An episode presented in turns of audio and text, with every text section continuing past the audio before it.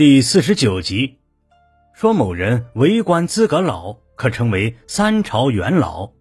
可历史上还有一位十朝元老，他是谁？五代十国时期是中国历史上的一个大分裂、大动荡时代。当时中国北方的政权更替如走马灯一般，南方则分裂成几个小国。然而就在此时。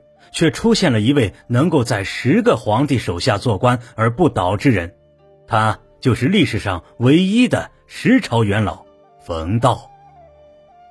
据史料记载，冯道历经节燕皇帝刘守光、后唐庄宗李存勖、后唐明宗李嗣源、后唐敏宗李从元、后唐末帝李从珂、后晋高祖石敬瑭、后晋初帝石重贵。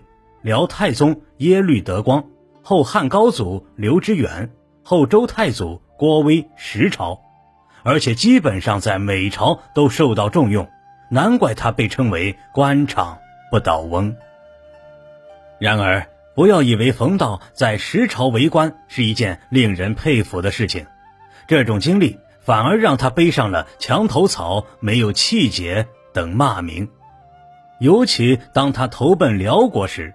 曾说，在南朝为子，在北朝为父，在两朝则都为臣，这有什么区别吗？这句话让辽国皇帝耶律德光心花怒放，立即命他为太傅。然而，却让当时的中原人大跌眼镜。冯道被指责为没有气节，绝不是因为他是武将出身而没有读过书的缘故。相反，冯道自幼好学。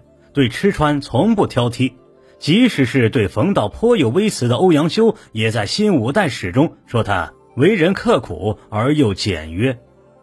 满腹经纶的冯道对中国文化做出的一个突出贡献是，他主持校订了九经：《周易》《尚书》《诗经》《春秋左氏传》《春秋公羊传》《春秋谷梁传》《周礼》《仪礼》和《礼记》的文字。并雕版印成书。那么，我们不禁要问：熟读儒家经典的冯道为什么不从一而终，而是谁有势力就跟从谁呢？下面这个故事或许能给我们一点启发。冯道曾让侍从读老子，自己躺在床上听。老子的第一句是“道可道，非常道”，侍从犯了难。因为古代讲究避讳，主人的名字是不能随便说出来的。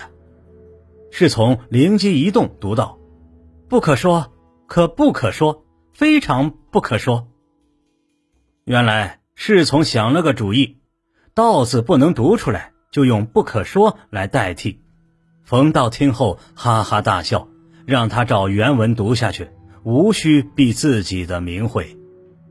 从这件事上可以看出。冯道认为，凡是与我有利的事情都可以做，而不必在乎礼制等的约束。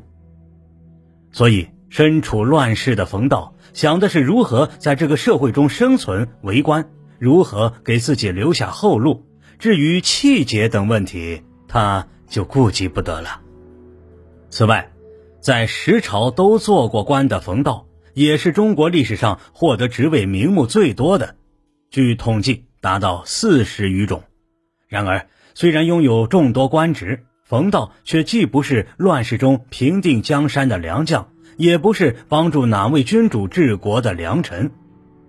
他虽然居高职，却很难指出他在五代乱世的政局变迁中发挥过什么大的作用，以及他和一些重大事件有什么具体的关联。因此，有人说冯道。是一个很专业的官员，却不是一个有作为的政治家，这是很有道理的。您刚才收听的是《华夏历史：中华文化十万个为什么》，同名图书由中华书局出版，演播玉温润。